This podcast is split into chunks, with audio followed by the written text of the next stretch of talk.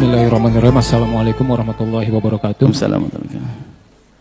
Eh, sebelumnya perkenalkan saya Didin Permana dari Bandung, Bu ya.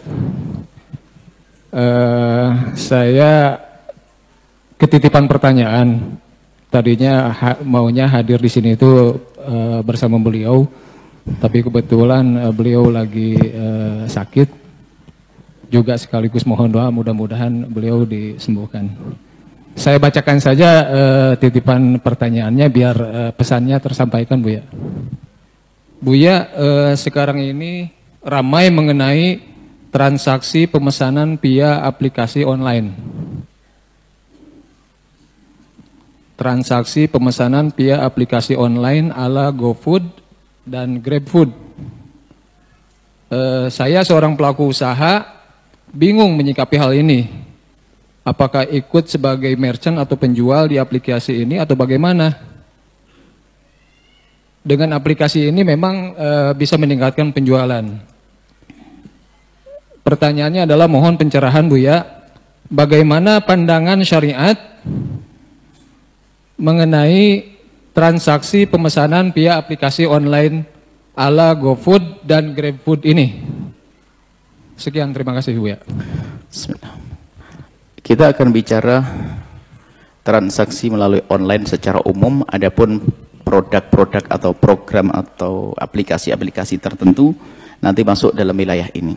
Jadi begini, dalam jual beli, di dalam madhab kita Imam Syafi'i, seorang pembeli harus sudah tahu apa yang dibeli. Melihat secara langsung atau pernah melihatnya. Kalau membeli sesuatu yang tidak pernah dilihatnya di dalam madhab kita Imam Syafi'i tidak sah. Baik. Akan tapi di dalam berfikih di era global ini nggak bisa kita hanya terpaku kepada satu madhab, misalnya madhab Syafi'i saja.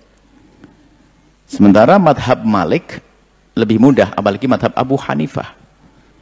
Jadi kita boleh berjual beli online sesuatu yang tidak pernah kita lihat di dalam madhab Malik asalkan disebutkan ciri-cirinya. Modelnya dan sebagainya disebutkan. Itu dalam madhab Malik. Jadi biarpun kita belum melihat tapi sudah disifati oleh seseorang biarpun tidak dengan gambar. Mau modelnya begini, begini, begini, begini sah madhab Malik. Karena mendengar cerita sudah sangat cukup menurut madhab Malik. Madhab Syafi'i tidak. Berarti anda boleh mengikuti madhab Malik sedengar dengan apa namanya fotonya, kemudian ada uh, komposisi apanya, kan ada tulisan begitu, Anda boleh percaya ini, lalu Anda bertransaksi ala madhab Malik.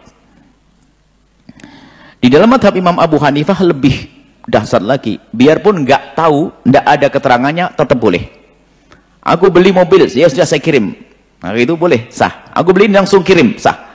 Cuman yang harus perhatikan nanti di ujung transaksi itu ada namanya khiyar. Khiyar itu adalah hak pembeli untuk melangsungkan atau membatalkan jual beli. Misalnya menurut mazhab Malik nggak sesuai dengan gambar. Kan dirugikan dong pembeli. Jadi sebetulnya aturan-aturan dalam transaksi ini adalah untuk menjaga agar tidak ada orang yang ditipu. Indah Islam itu. Coba tanyakan yang biasa jual beli online, ada enggak yang dibohongi? Banyak, enggak ada toh. Banyak. Nah ini yang perlu diantisipasi. Jangan sampai Anda termasuk wilayah itu. Maka di sana ada namanya khiyar. Jika ternyata barangnya sampai kepada Anda enggak sesuai, benar-benar enggak sesuai, Anda berhak untuk membatalkannya.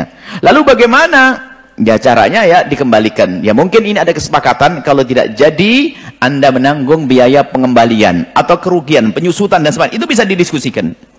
Jadi intinya jual beli dengan online sah-sah saja.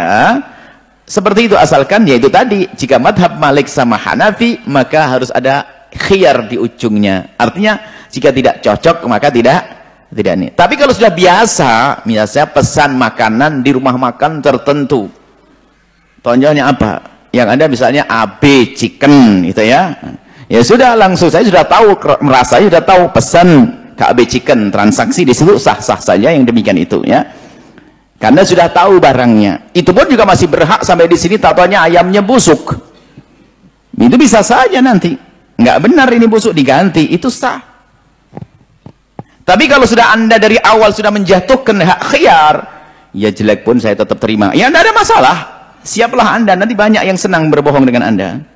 Ini, jadi boleh-boleh saja, kelapangan hati anda, karena sudah dikirim, ya sudah kayak apa pun tetap saya teri, terima. Itu adalah kelegaan hati anda dan sah transaksi setelah itu. Karena apa? Yang punya hak khiar menjatuhkannya. nggak apa-apa. Biarpun tidak sesuai, tapi sudah mencukupi.